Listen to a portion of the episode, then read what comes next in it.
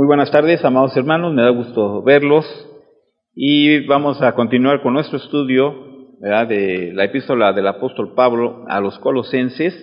Este es el, tema número 17 y el tema lo titulé Renunciar a todo apetito de la carne. Renunciar a todo apetito de la carne. ¿Cuántos de ustedes aman a Dios, hermanos? Si decimos que amamos a Dios, la palabra de Dios nos dice que debemos renunciar a todo apetito de la carne. Vamos a hacer el estudio de todo esto y vamos a referirnos a la carta de los colosenses en el capítulo 3, del versículo 5 al versículo 9. Ustedes lo siguen con la vista ahí en sus Biblias y yo le voy a dar lectura en voz alta. Colosenses capítulo 3, versículos del 5 al 9. Dice la escritura así, Haced morir pues lo terrenal en vosotros, fornicación, impureza, pasiones desordenadas, malos deseos y avaricia, que es idolatría, cosas por las cuales la ira de Dios viene sobre los hijos de desobediencia, en las cuales vosotros también anduvisteis en otro tiempo, cuando vivíais en ellas. Pero ahora dejad también vosotros todas estas cosas, ira, enojo, malicia, blasfemia, palabras deshonestas de vuestra boca. No mintáis los unos a los otros, habiéndonos despojado del viejo hombre con sus hechos. Vamos a estudiar primero el versículo número 5 de este capítulo 3 de Colosenses, donde dice Pablo, Haced morir pues lo terrenal en vosotros, fornicación, impureza, pasiones desordenadas, malos deseos y avaricia, que es idolatría. Realmente la vida del, ser cristiano cuando viene y tiene una novedad de vida, una regeneración, que es un nuevo nacimiento espiritual, debe de haber cambios en nuestra vida, en nuestra manera de actuar, en nuestra manera de ser, ya que aquel, aquel que ha recibido el Evangelio de esta salvación tan grande, que la obtuvimos a través de la gracia de Dios mandando a su Hijo amado, nosotros fuimos sellados con el Espíritu Santo de la promesa. Entonces, el Espíritu Santo de aquel que ha creído, de aquel que se ha arrepentido, de aquel que verdaderamente se ha dispuesto a seguir el Evangelio de Cristo, es aquel en el cual Dios reposita ese, ese Espíritu Santo que nos va a ayudar, que nos va a guiar, que nos va a fortalecer para poder caminar y vivir en las cuestiones del Espíritu que agradan a Dios. Hoy en día hay falsos hombres, falsos maestros, ¿verdad?, que enseñan para luchar contra el pecado, que según dicen que tenemos que pasar por unos, por crisis, por problemas, para que seamos perfectos inmediatamente, pero eso es una vil mentira. Realmente nosotros somos de carne y hueso, esa naturaleza pecaminosa siempre va a querer hacer lo malo. Pero también aquí hay algo que sucede que cuando nosotros venimos a Cristo hemos sido sellados también con el poder del Espíritu Santo de Dios, que habita en nosotros. Por eso Pablo les dice a los hermanos que habían creído en Él, en Cristo, dice que no sabéis que vosotros sois templo del Espíritu Santo. Entonces, tenemos el Espíritu Santo en nosotros, hermanos, y no tenemos que nosotros estar haciendo lo que a Dios no le agrada. Si decimos que amamos a Dios, tenemos que obedecer a Dios de acuerdo a sus mandatos, porque Él quiere lo mejor para nosotros, Él quiere darnos una vida abundante, y cuando nosotros empezamos a vivir esta vida, pues trae muchos beneficios. Hay otros falsos maestros que dicen que debemos nosotros estar pasivos y dejar que Dios actúe en nosotros, sin nosotros hacer nada. Eso tampoco es cierto. Realmente no podemos estar pasivos en esta vida. El amor es una de las virtudes que si nosotros no decidimos amar, entonces no vamos a poder realizar lo que Dios nos manda, que amemos a nuestro prójimo como Él lo hizo. Y hay otros que dicen que alguna decisión de nuestra parte nos, nos impulsará a un nivel más alto de santidad. Recordemos que Dios ha llamado a un pueblo, a un pueblo para, para poder anunciar las virtudes de Él mismo. Él nos llamó de las tinieblas a su luz admirable. Y ahora Él quiere que nos mostremos de esa manera al mundo, donde están las luchas, donde están las pruebas, y que manifestemos su gloria. El apóstol Pablo dice que el Espíritu nos suministra la energía y el poder necesarios para matar nuestros pecados de forma continua y gradual. Esto no puede ser inmediato. Nuestra vida es progresiva, debe de ir de más a más a más. Y esto es un proceso, hermanos, que nunca se va a terminar en esta vida. Aunque tú ya seas un anciano, aunque tengas 90 años, aunque tengas 95, ¿verdad? es un proceso en el cual vamos a ir de más a más, pero no vamos a culminarlo aquí, hasta que despertemos a la semejanza de Dios, hasta que ya no estemos aquí. Entonces, el medio que el Espíritu utiliza para iniciar y sostener este proceso es nuestra obediencia fiel a los mandatos sencillos de las Escrituras. Por eso estamos aquí.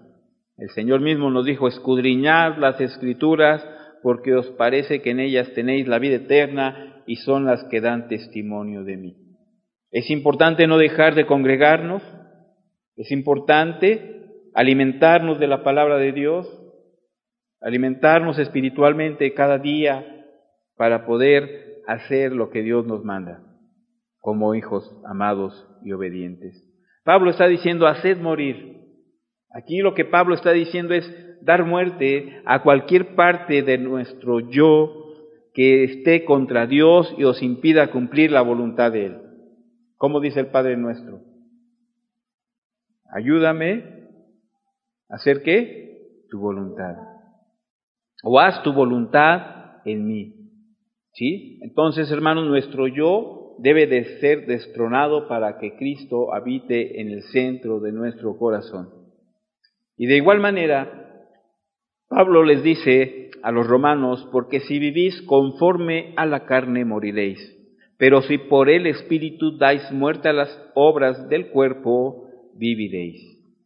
Entonces el cristiano debe matar su afán de hablar de sí mismo y dar por muertos todos sus deseos carnales y ambiciones egoístas.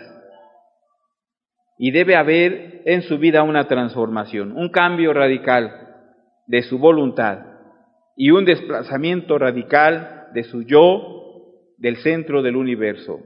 Hoy en día vemos que nuestros legisladores, los hombres que, nos están legislando, ¿verdad? ¿Cómo han dejado a nuestro país? ¿Cómo lo han dejado cada día? Nosotros somos el segundo país de endeudamiento mundialmente, con 4.500 millones de dólares. La administración pasada nos dejó con esa deuda. Y los, los mismos legisladores y los que están en el poder ejecutivo nos muestran que van a sacar al país de la mazmorra. Sin embargo, hermanos, su corazón egoísta y al rechazar a Dios jamás les va a ayudar a poder darnos o nos van a poder dar un México mejor. Solo Cristo es el único que nos viene a libertad. Es el único que nos puede ayudar a transitar en esta vida. En cualquier momento, en cualquier circunstancia que tú te encuentres. Solamente nos puede dar esa vida que tú y yo necesitamos. Él es digno de toda confianza. Él jamás nos va a defraudar. Él viene a darnos una vida abundante espiritualmente. Y Él nos va a dar cada día nuestro pan espiritual y Él jamás nos va a dejar. Así como mantuvo al pueblo de Israel 40 años, dice que les dio el sustento, además les dio su palabra. Nosotros debemos de anhelar cada día, esforzarnos, tener nuestra meta para poder cumplir y poder hacer lo que Dios nos manda. Eso es nuestro primordial deseo, que se, que se una a esa voluntad nuestra hacia la de Dios. Dice Pablo que debemos nosotros de hacer morir pues lo terrenal en vosotros. todo lo que no le agrada a Dios. Y dice que debemos de morir, hacer morir eso terrenal, y empieza el primer término que es la fornicación. La fornicación, ¿verdad? Es algo inmoral, algo que hoy en día, hermanos, está tremendamente causando pecado en los hombres, enfermedades y otras cosas más. Realmente antes se decía que el hombre era el, el que era más, el que se daba más a este pecado sexual. Y hoy en día sabemos que aún las mujeres hoy se dedican más, son más las mujeres que ha aumentado para también hacer este pecado sexual. Y en Primera de Tesalonicenses capítulo 4 versículo 3 nos dice la escritura en Primera de Tesalonicenses capítulo 4 versículo 3 dice pues la voluntad de Dios, fíjense, la voluntad de Dios. El cristiano debe tener siempre en mente hacer la voluntad de Dios, agradarle a Dios. Y dice este texto, pues la voluntad de Dios es vuestra santificación, que os apartéis de qué? De fornicación.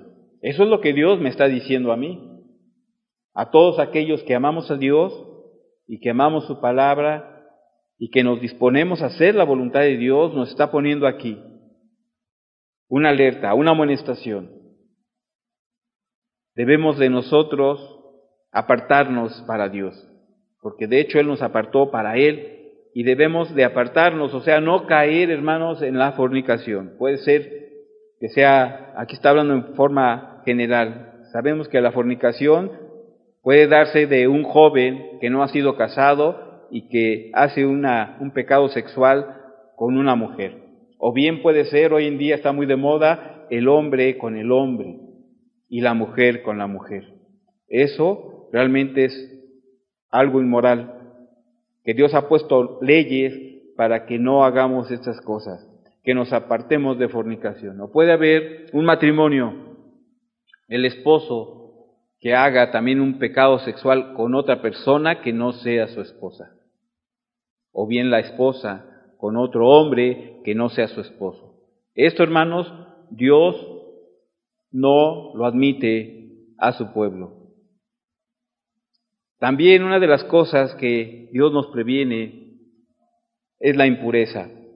Este término va más allá de los actos sexuales, la impureza. Este pecado realmente es que nosotros pongamos nuestros pensamientos e intenciones a la inmundicia y por eso Dios lo prohíbe. Dice que manifiestas son las obras de la carne. Tenemos que hacer morir las cosas de la carne. ¿Cuáles son las cosas de la carne? Adulterio, fornicación e inmundicia. Todo lo que no agrada a Dios. Por eso, ahí en Mateo 5:28, dice el Señor Jesús, les está hablando a sus discípulos y a todos sus oyentes, pero yo os digo que cualquiera que mira a una mujer para codiciarla, ya adulteró en ella en su corazón. Con tan solo mirar a una mujer, pero codiciándola, dice nuestro Señor Jesucristo que ya adulteró en su corazón. Realmente hoy en día, hermanos, la gente que no conoce de, de Dios, esto lo hace muy común. Nosotros debemos ir hacia esa perfección hacia lo que Dios nos está llamando a hacer.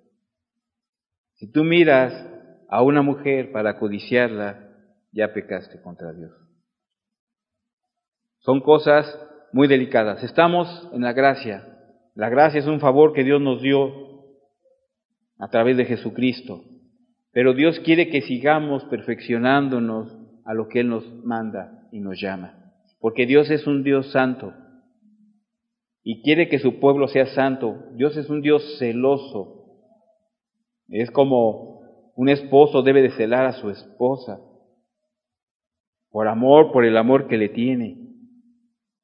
En Marcos capítulo 7, versículo 21, nos dice la escritura, porque de dentro del corazón de los hombres salen los malos pensamientos, los adulterios, las fornicaciones, los homicidios, los hurtos, las avaricias, las maldades, el engaño, la lascivia, la envidia, la maledicencia, la soberbia y la insensatez.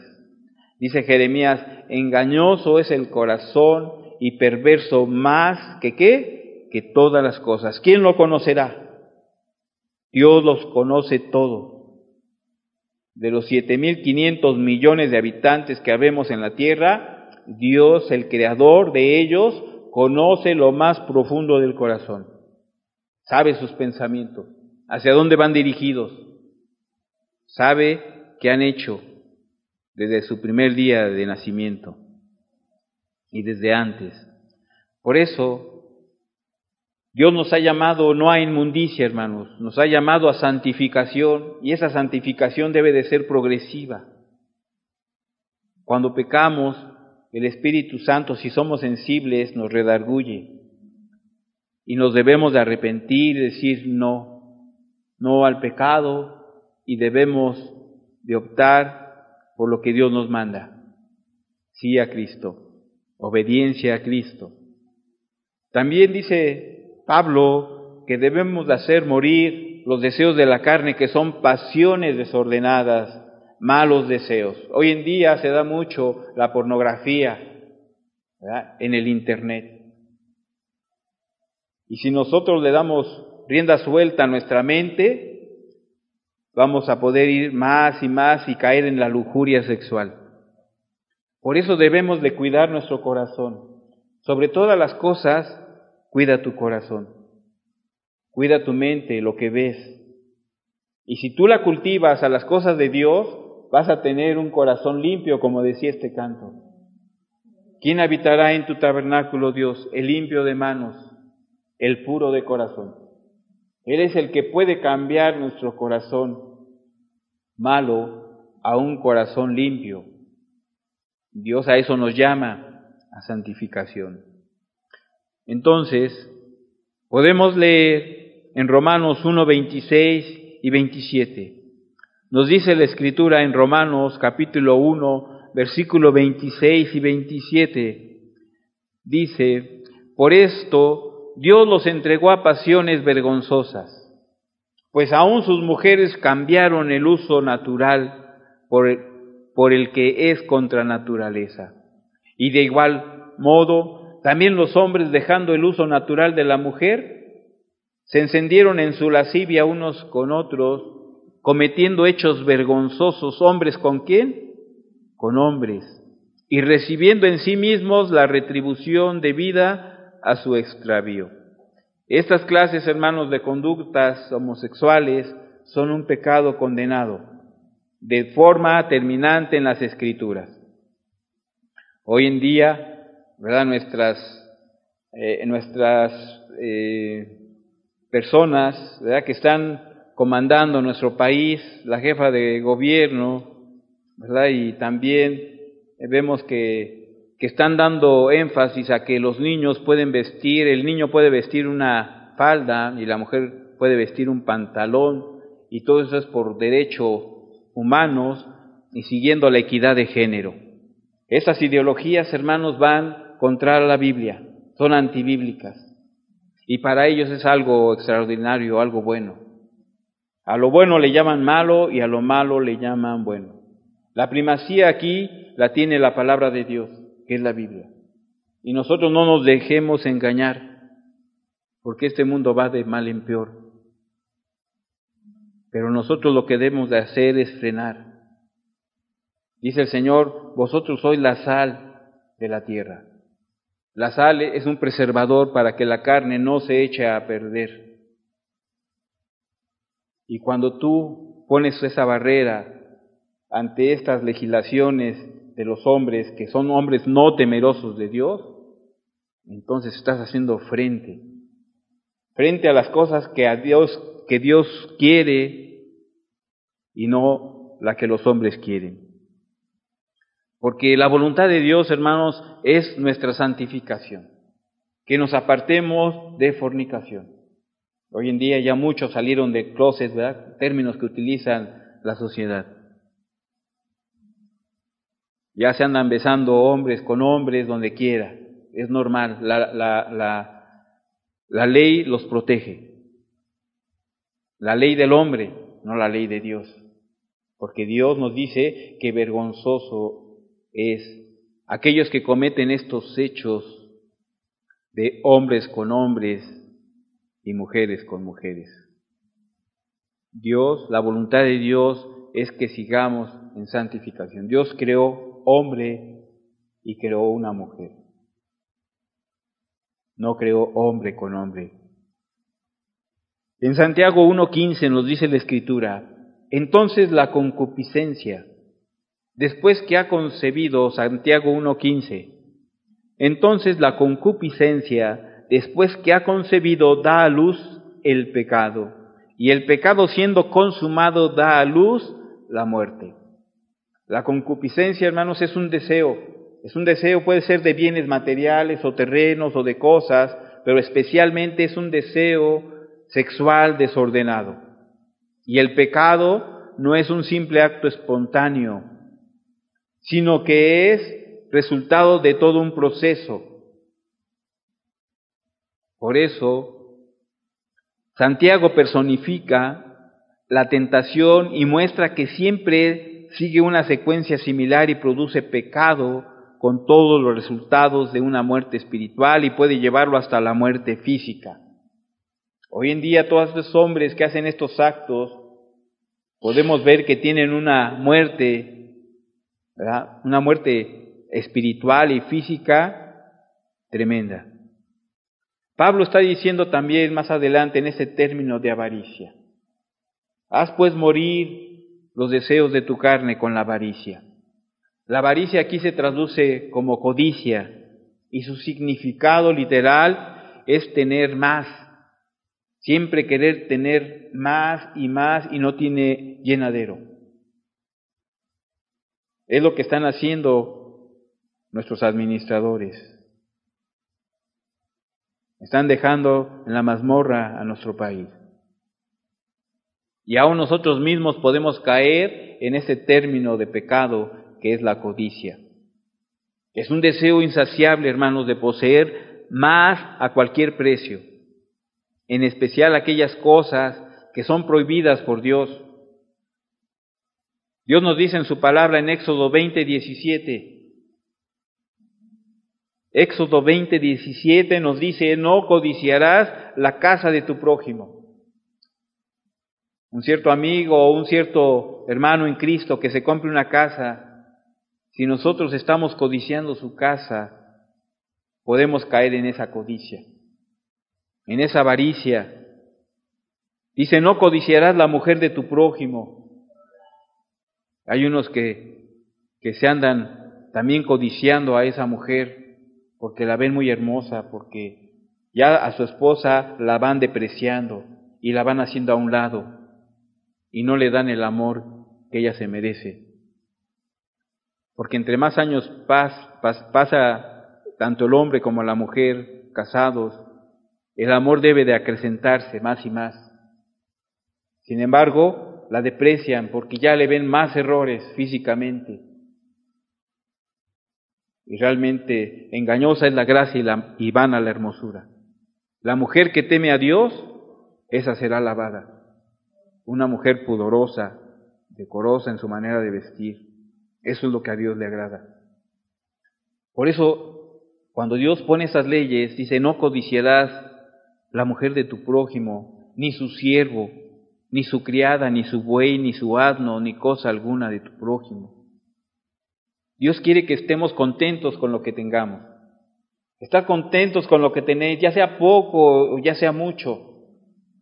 Porque Dios mismo es el que enriquece y empobrece. Él es el que enaltece y también deprime al hombre por sus causas. En Deuteronomio capítulo 5, versículo 21, nos habla Dios. No es mi palabra, hermanos, es la palabra de Dios. Que nos dice, no codiciarás la mujer de tu prójimo, Deuteronomio 5, 21. No codiciarás la mujer de tu prójimo, ni desearás la casa de tu prójimo, ni su tierra, ni su siervo, ni su sierva, ni su buey, ni su asno, ni cosa alguna de tu prójimo. A veces la avaricia, la codicia nos lleva a aborrecer a nuestro prójimo, porque envidiamos, porque no tenemos una casa como la de él, la del vecino, porque no tenemos un carro último modelo como el del vecino, porque no tenemos, ¿verdad? Eh, muchas cosas que tiene él y que yo no tengo. En primera de Samuel 2.7, en el primer libro de Samuel, capítulo 2, versículo 7, Dios nos habla claramente y nos dice, Jehová empobrece y él qué? Enriquece. Abate y él enaltece.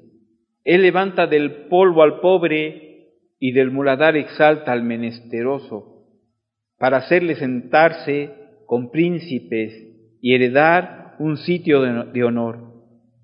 Porque de Jehová son las columnas de la tierra, y él afirmó sobre ellas el mundo.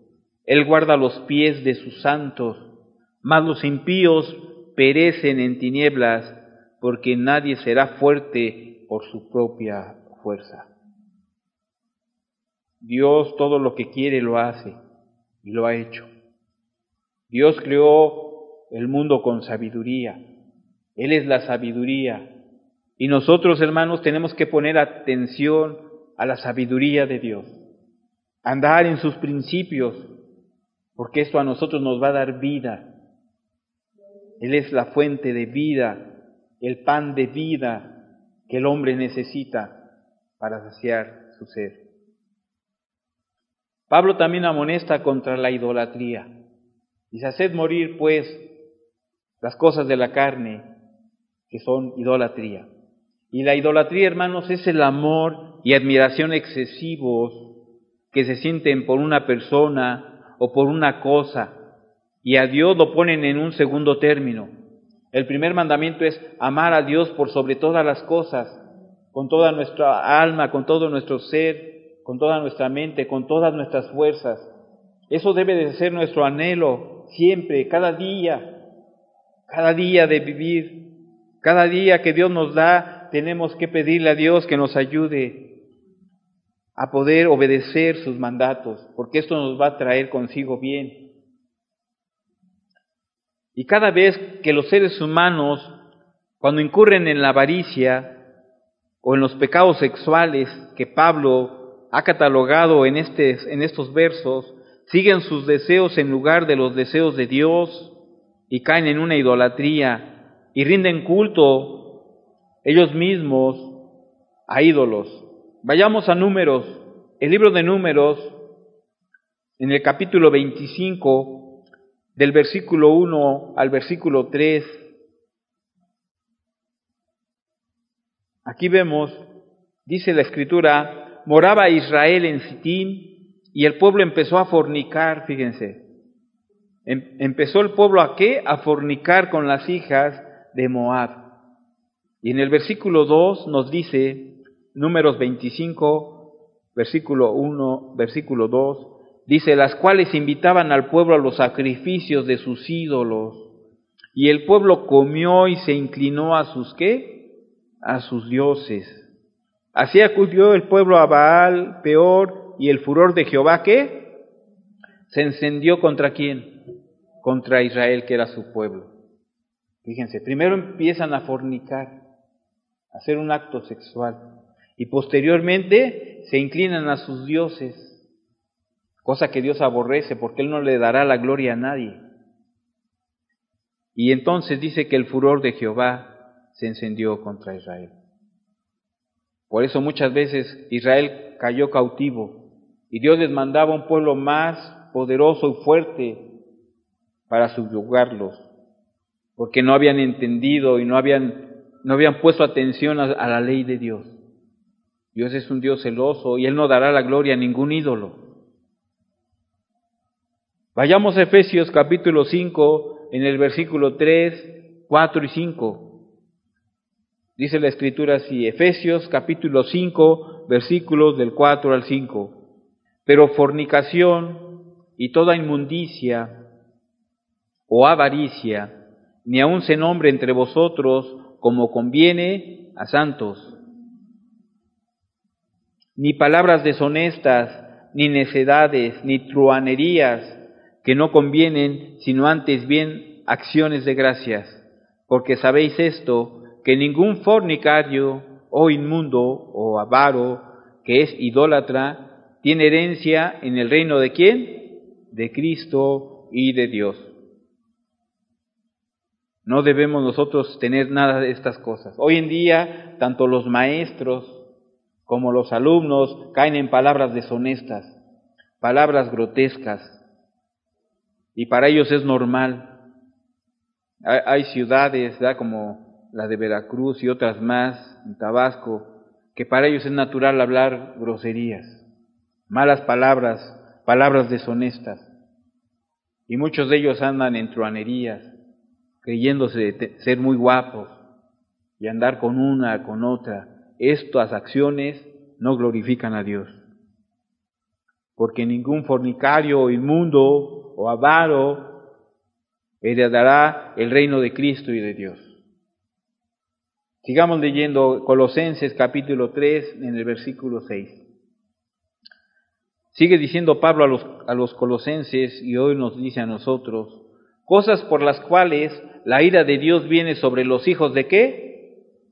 desobediencia. Hay hijos obedientes, hermanos, y hay hijos desobedientes. Si tú eres madre o padre, ¿cómo corriges a tus hijos si los amas?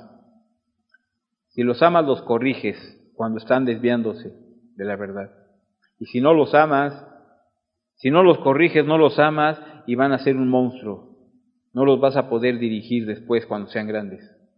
Si eres una mujer sabia, un hombre sabio, vas a corregir a tus hijos. Como dice la palabra también, Dios al que ama, lo disciplina, lo corrige. Y eso es amor, porque Dios quiere nuestro bienestar. Y nos dice la palabra del Señor que la ira de Dios viene sobre los hijos de desobediencia. ¿Cómo somos nosotros? ¿Hijos obedientes o desobedientes? La ira de Dios. La ira de Dios es una reacción constante contra el pecado, Dios aborrece el pecado y Él está airado cada día con los impíos, con los que hacen iniquidad. En Juan 3:36 nos dice la Escritura, el que cree en el Hijo tiene vida eterna. ¿Sí? El que cree en el Hijo tiene vida eterna, pero el que rehúsa creer en el Hijo no verá la vida, sino que la ira de Dios está sobre quién? Sobre él cada día. Por eso es importante, hermanos, dar a conocer el Evangelio de las buenas noticias. Todos tenemos ese pecado original y todos necesitamos la salvación. Y tenemos que orar a Dios por nuestros familiares. Y por eso se hizo la invitación para que abriéramos, es una invitación que tú abras tu casa y es una bendición abrir tu casa para que ahí puedas tú reunir a tus familias, a tus amigos, para darles el plan de salvación. Y si tú no tienes ese ministerio de dar clases, podemos enviar a un hermano para que dé, para que les dé esas buenas noticias de salvación. Es una bendición, porque aquel el que ama, el que, el que da a conocer el Evangelio, el que gana almas es sabio, hermano. Y eso es lo que Dios quiere. Ese es el deseo del corazón de Dios. Él no quiere que nadie se pierda. El mundo está perdido porque rechaza a Cristo y muchos de ellos porque no han oído de Cristo y lo necesitan. ¿Cuántos suicidios ha habido durante este año? Muchos suicidios. ¿Cuántos, ¿Cuántas muertes por causa del corazón, por gente que, que, vive estresada? Sin embargo, nosotros debemos de hablar este Evangelio y vivirlo. Pero tenemos que orar a Dios para que, para que Él pueda usar nuestras vidas y poder dar este Evangelio de las buenas noticias. Entonces, hermanos, la ira de Dios es inevitable. Para quienes rehusan, para los que rechazan a Cristo, no pueden, no van a heredar la vida eterna. Sin embargo, el que ha creído tiene la vida eterna y aquel que guarda sus mandamientos. La ira de Dios, hermanos, se da sorprendentemente porque Él, Él lo ve todo. Sus ojos están sobre la tierra, mirando aquel que verdaderamente se une a Él y al que lo rechaza. La ira de Dios sobre los que lo rechazan. Y aquellos que lo han aceptado vendrá bendición y vida eterna. Ha habido indicadores de incredulidad de mucha gente y además otra gente que desobedece. Y es el pecado más grave del hombre, desobedecer a Dios. Decía un comentarista, Cristo nunca es más bondadoso que cuando sus ojos, al contemplarnos, son como llamas de fuego y se dirige a nosotros con palabras terribles cuando demanda obediencia inmediata, aquí y ahora. Dios es soberano y demanda al hombre obediencia, porque si rechazamos, hay terribles palabras de Dios, de juicio, de ira. Muchos dicen, Dios, Diosito, Diosito es amor. Sí, Dios es amor, pero también Dios es un Dios de juicios, de justicia. Por eso en Romanos 1.18 nos dice la Escritura, porque la ira de Dios, fíjense, no, no son mis palabras, hermanos, son palabras de Dios. Dios inspiró a estos hombres para que escribieran a los hombres y escucharan lo que Dios dice hoy por hoy.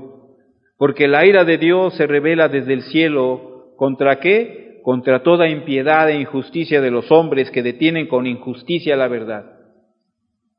Hoy hay injusticia a través de esos hombres que rechazan a Cristo y que quieren hacer su voluntad porque su yo es tan grande, que quieren envanecerse, que quieren empoderarse de todo lo que existe.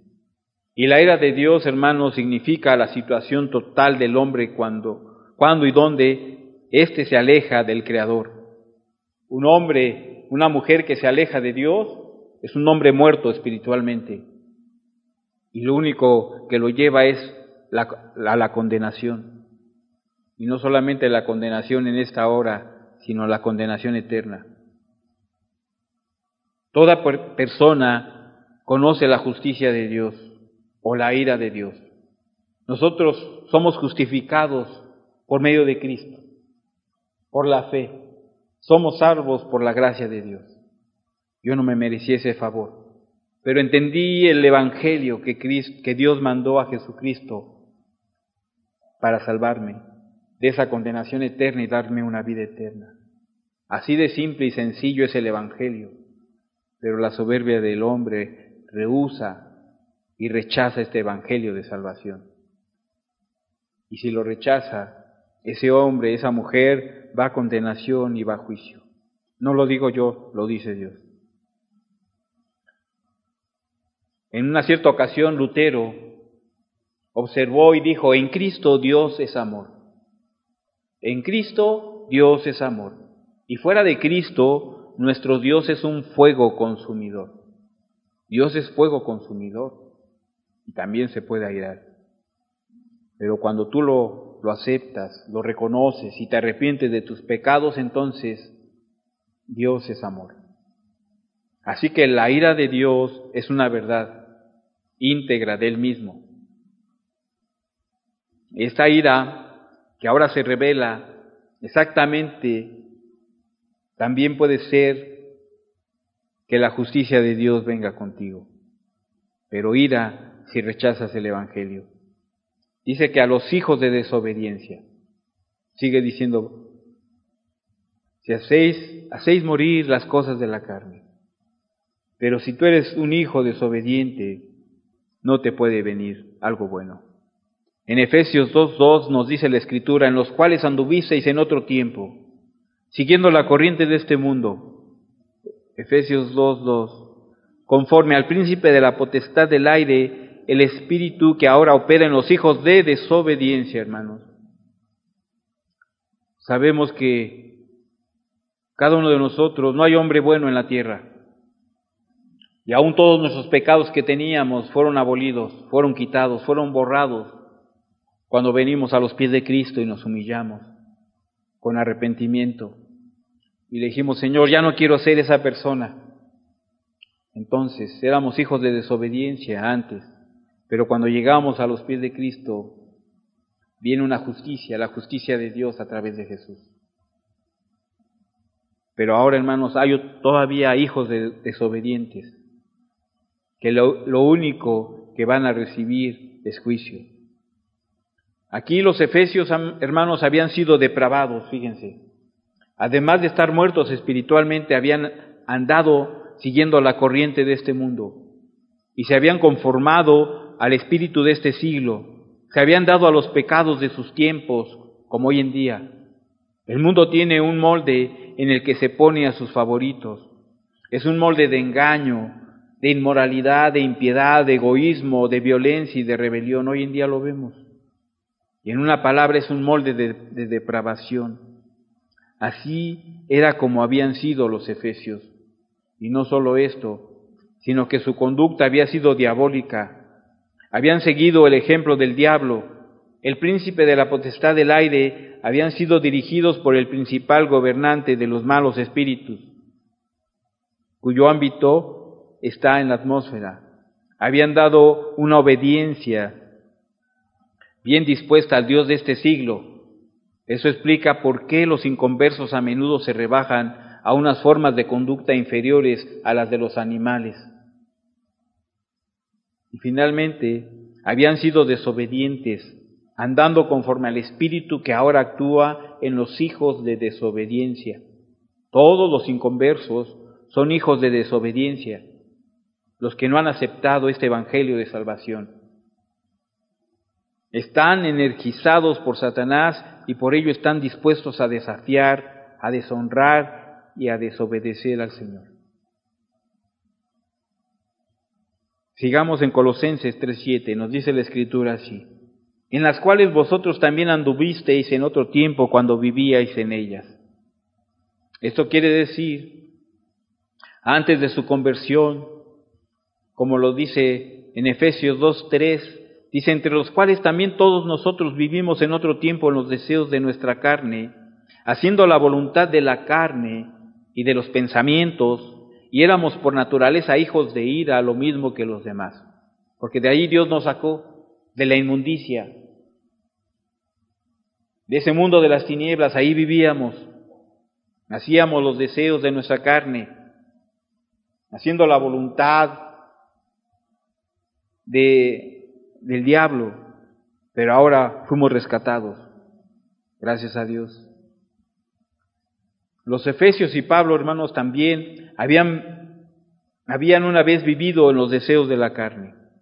Y en este punto Pablo se ve forzado a admitir que él también, Pablo mismo, el apóstol que escribe estas cartas, en donde ha sido una doctrina valiosa para nosotros, andaba también en tinieblas.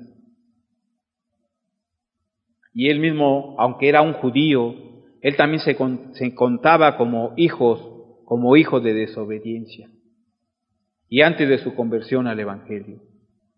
En los deseos de nuestra carne define ese dominio elemento en el cual su vida era gastada en lo malo, se mantenía dentro de los apetitos e impulsos que acompañan a la naturaleza humana caída.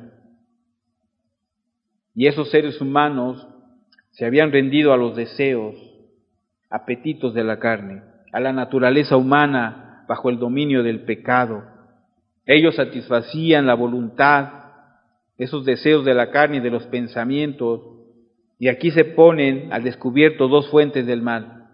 En primer lugar, la naturaleza caída del hombre en general. Todos venimos concebidos del pecado original. Y en segundo lugar, los pensamientos, impresiones, imaginaciones y deseos pervertidos en nuestro ser. También estas personas sin Dios eran por naturaleza hijos de ira, en su estado antes de ser cristianos, el apóstol Pablo y otros más. Hoy en día nos contamos nosotros, éramos hijos de ira, hijos de desobediencia, porque no teníamos la ayuda del Espíritu de Dios. Sin embargo, hoy sabemos que tenemos el Espíritu de Dios por haber creído en Él, por un acto de fe y de arrepentimiento. Una ley de pecar los controlaba a ellos y por ende caían bajo la ira de Dios. El hecho de que cada hombre de la raza de Adán nace como pecador es reconocido por su naturaleza caída, hijos de ira y en este caso sencillamente significaba objetos de ira. Sin embargo, la nueva vida en Cristo, hermanos, allí en Efesios 2, 4 y 5, fíjense lo que Pablo está diciendo por revelación de Dios. Pero Dios, que es rico en misericordia, por su gran amor, con que nos amó, aun estando nosotros muertos en pecados, nos dio vida juntamente con Cristo. Por gracia soy salvo. Por la gracia de Dios, por la misericordia de Dios, por el amor de Dios, tú y yo no vamos a condenación, vamos a vida eterna, siempre y cuando obedezcamos a Dios. Ahora Pablo en contraste con esta naturaleza caída, traza una caracterización de la nueva vida en Cristo. Y hay tres características de esta vida y se observan aquí. En primer lugar, hermanos, es una vida iniciada por Dios, es un nuevo nacimiento.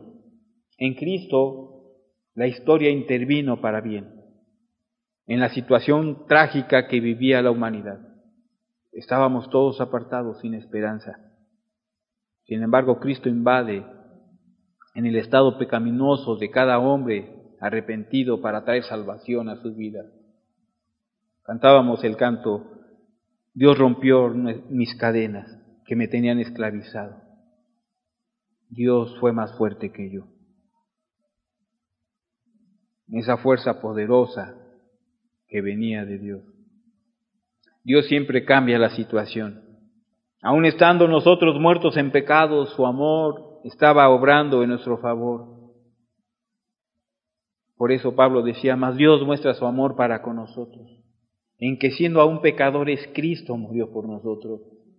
¿Cómo no vamos a dar nuestra vida a Dios? Por su grande amor.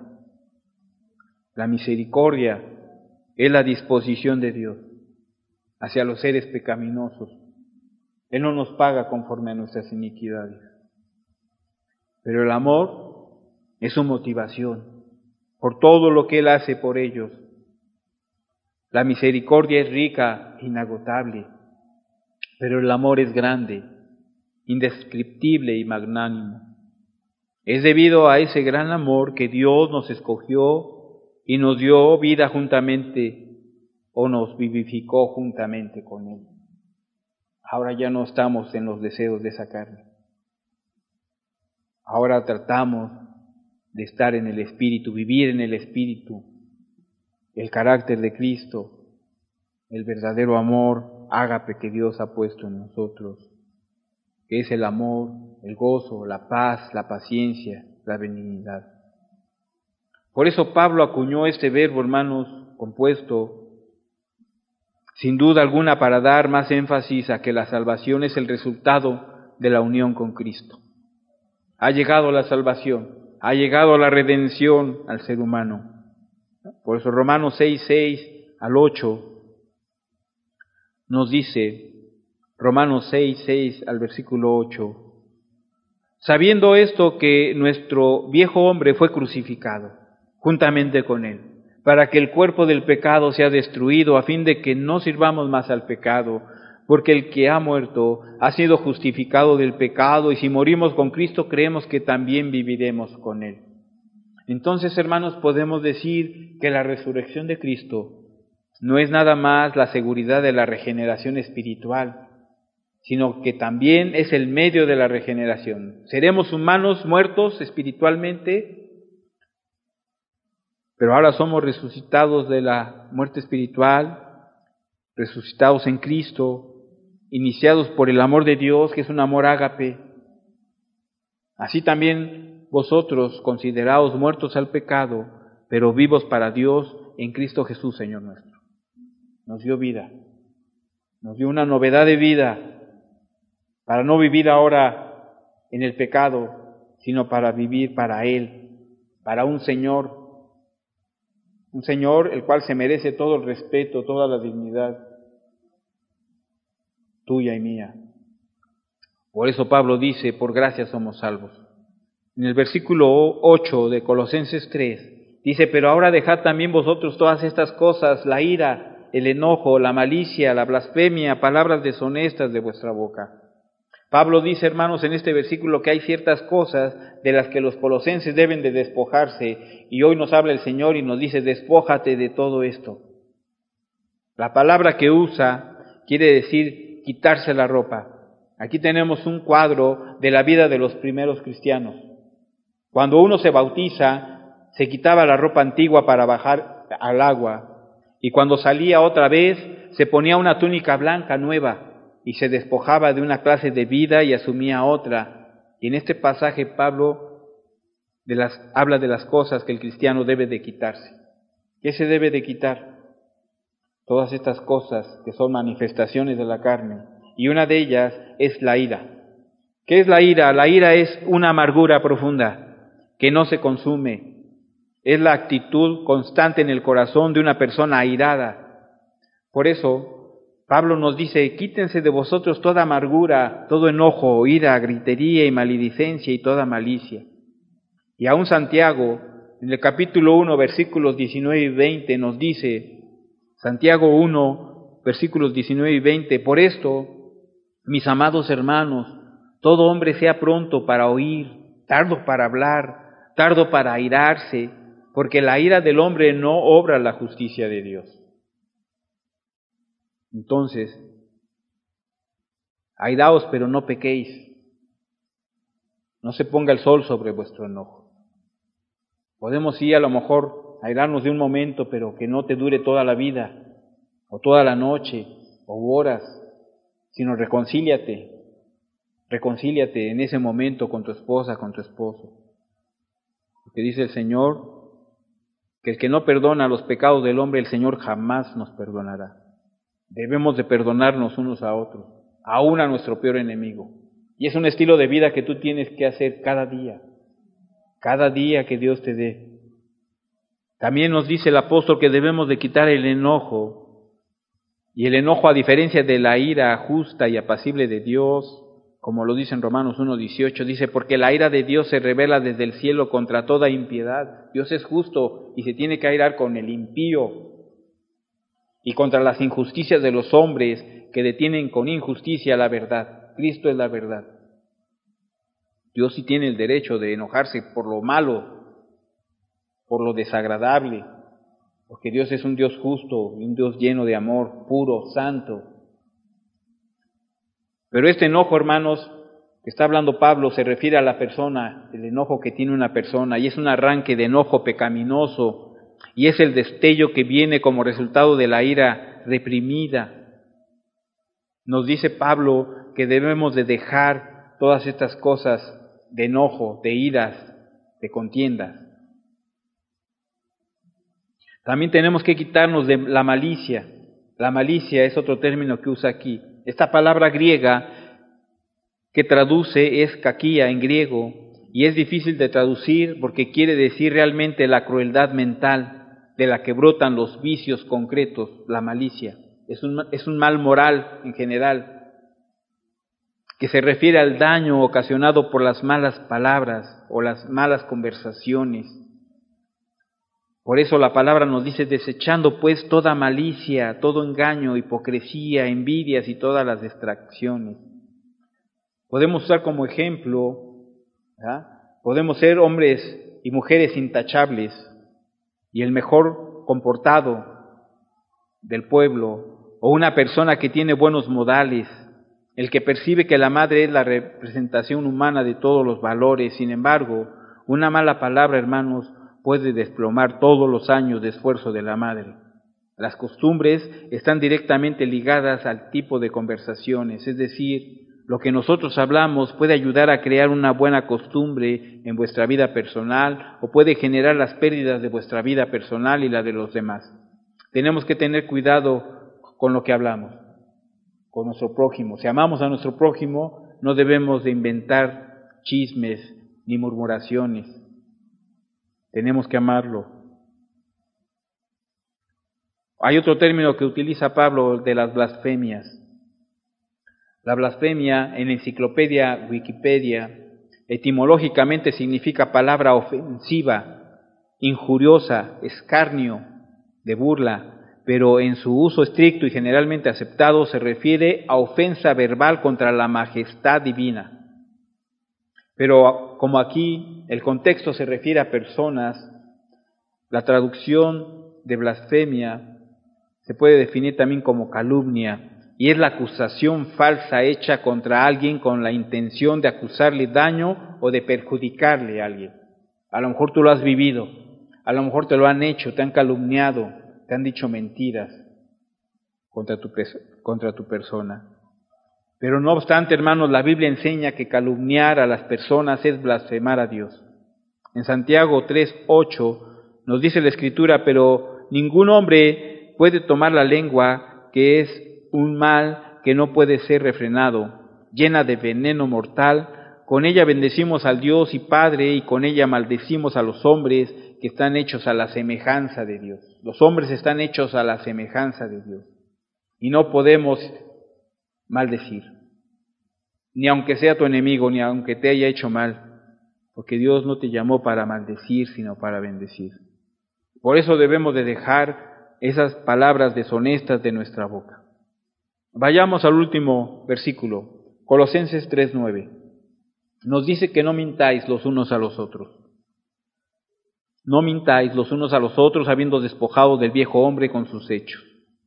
Por cuanto el hombre viejo murió en Cristo y el hombre nuevo vive en Cristo y porque en esto consiste la realidad de su regeneración como una vida o como una nueva vida, los creyentes deben despojarse de todas las obras pecaminosas que queden en su vida y renovarse de manera continua conforme a la semejanza de Cristo que es su llamamiento máximo. Dejar ese viejo hombre, ese viejo hombre, ¿verdad? Que venía de ese origen de Adán. Y debemos de dejar esas cosas pasadas.